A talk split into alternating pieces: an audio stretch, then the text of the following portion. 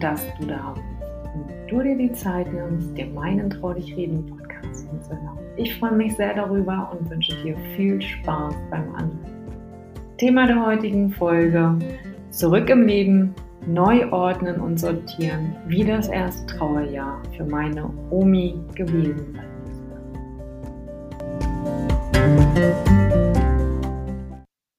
Bis wieder jeder seine gewohnten alltäglichen Dinge erledigen konnte, verging Zeit. Bis sich der Rhythmus wieder eingestellt hatte, dauerte es bei mir eine ganze Weile, denn zu sehr lag der Verlust wie ein Schatten auf meinen Schultern. Es braucht eben alles, um sich setzen zu können. Manchmal hatte ich eher das Gefühl, rückwärts statt vorwärts zu laufen. Der Winter stand in den Startlöchern und nun begann für meine Omi, aber auch für uns ein anderes, neues Leben.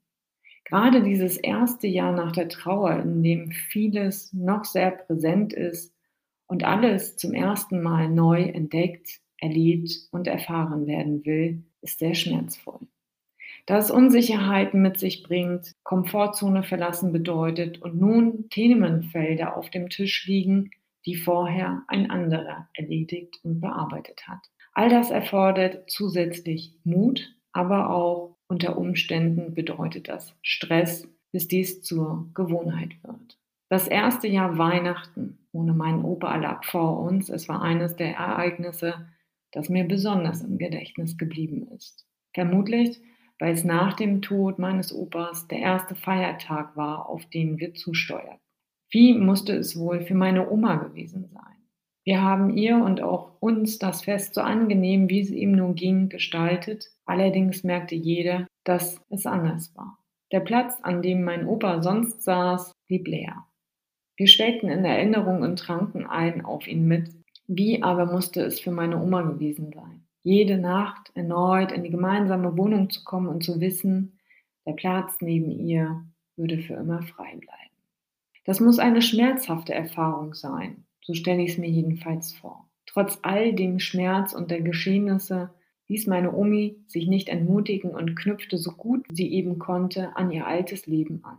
Klar machte sich jeder seine Gedanken und gerade in Anbetracht dessen, dass meine Omi, wie ich bereits in anderen vorhergehenden Folgen geschildert habe, selber ihren Rucksack auf dem Rücken trug.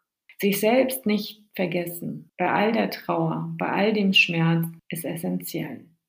Meine Omi hat ein großes Netzwerk, glücklicherweise. Ihre Mädels, mit denen sie sich austauschte und mit denen sie regelmäßig auf Reisen ging.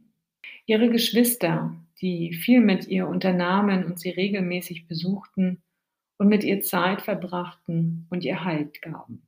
Für uns als Familie war es sehr hilfreich, dass meine Omi an der Stelle Unterstützung hatte und Menschen um sie herum waren, die für sie einfach da waren.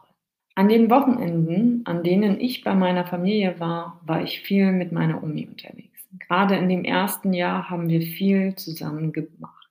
Wir erlebten die ein oder anderen Sachen miteinander. Und dabei war es total wurscht, ob es ein Spaziergang war, wir Fotoalben durchblätterten, gemeinsam essen gingen, die nächste Eisdiele angesteuert haben, wir shoppen fuhren, Filme schauten oder einfach nur quatschten. Mir lag viel daran, sie abzulenken. Ich denke, tagsüber gelingt dies besonders gut, aber in der Nacht kann es dann schon vermehrt zu schlaflosen Nächten führen. Diese Schlaflosigkeit verfolgte sie gewiss viele Monate. Jedenfalls erzählte meine Omi das immer wieder. Meine Omi hat viel in der Zeit ausprobiert, angefangen von Meditation, früher ins Bett gehen, später ins Bett gehen, homöopathische Mittelchen, Bewegung, hier ein Tierchen, da ein Tierchen die Wundersalbe, ich weiß nicht was. Auf jeden Fall hat sie eine ganze Menge ausprobiert, aber all das half zu Beginn gar nichts. Dass sich dann der Körper an anderer Stelle seine Entspannung bzw. seine Erholung einfordert, ist doch verständlich. Meist war es dann am frühen Morgen, kurz nachdem meine Omi aufgestanden ist, oder am Nachmittag, wo meine Omi dann ihrem Schlafmangel nachkam. So war dann eins gewiss, dass die bevorstehende Nacht wieder unruhig und schlaflos verlief. Was für eine Scheiße. Irgendwann hatte sie dann wieder irgendwas Neues für sich entdeckt, im Kampf gegen die schlaflosen Nächte, leider immer nur für ein oder zwei Nächte. Dieser Zustand kann einen auf Dauer echt mürbe machen. Mit der Zeit arrangierte sie sich mit ihrer Schlaflosigkeit. Was aber interessant war, sobald jemand bei ihr übernachtete, konnte sie wieder schlafen. Das erfreute mich natürlich, nur konnte nicht ständig jemand über Nacht bei ihr bleiben. Also hat sie irgendwann begonnen, in der Nacht mit ihren Freundinnen zu telefonieren. Ich glaube, wir alle brauchen uns nichts vormachen. Wer kennt es nicht, in Anwesenheit von seinem Partner oder einem Freund besser zu schlafen? Ich würde wahrscheinlich eine Dauertelefonverbindung zu einer Freundin herstellen und mit ihr so lange telefonieren, bis ich selber eingeschlafen bin.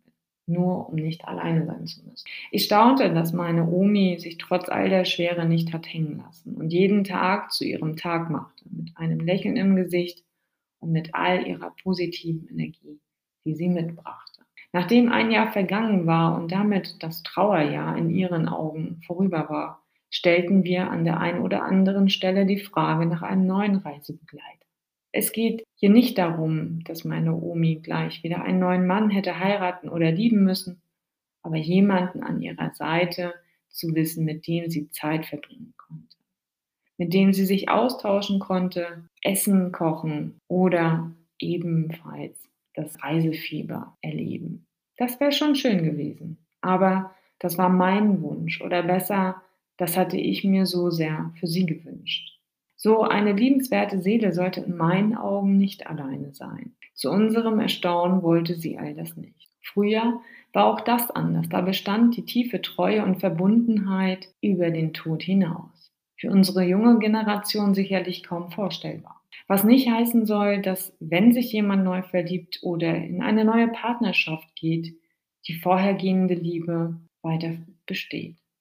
Das bitte entscheidet jeder für sich selbst, ob eine neue Beziehung eingegangen werden kann. Bei dem einen vergehen kaum ein paar Wochen und bei dem anderen vergehen Jahre, ehe eine neue Partnerschaft wieder möglich ist.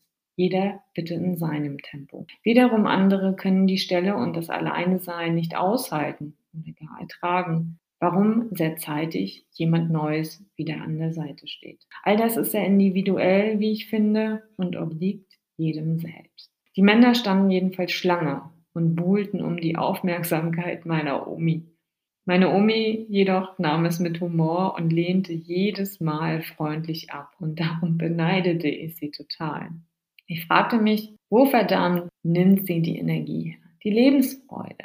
Und wie souverän ging sie doch mit diesem Thema Trauer um. Es hat auch ihr geholfen, über das Erlebte und über den Verlust zu sprechen. Und das war einer ihrer Wege, einen Weg mit der Trauer zu finden. Anders als wir, die junge Generation, hat meine Omi zusätzlich viel Zeit und Energie in die Grabpflege gesteckt und war beinahe täglich bei meinem Opa. Auch das hat ihr ein Stück weit bei der Verarbeitung geholfen. Ich finde es schön, wenn es Menschen wie meine Omi gibt, die dies so für sich genutzt haben. Ich wiederum habe einen anderen Weg gefunden, da ich aufgrund der Entfernung nicht regelmäßig auf dem Friedhof sein kann. Damit habe ich mich gut arrangiert und auch hier sollte jeder das so machen, wie es sich am besten für denjenigen anfühlt. Ich zum Beispiel habe die Koordinaten, wo mein Opa beerdigt worden ist, auf eine Halskette und auf ein Armband gravieren lassen. Folge deinem Herzen und dann wird es richtig werden. Klar hat meine Omi ihre emotionalen Tiefs gehabt. Ausgelebt hat sie die meist mit sich und in ruhigen Momenten in all der Schwere immer und ich meine wirklich immer das Positive zu sehen, war eine ihrer größten Stärken. Alles, was sie gemacht hat, hat sie aus dem vollsten Herzen getan, mit Liebe, Leidenschaft und Hingabe. Wie Orson Welles einst sagte, für den wahren Lebenskünstler ist die schönste Zeit immer diejenige, die er gerade verbringt.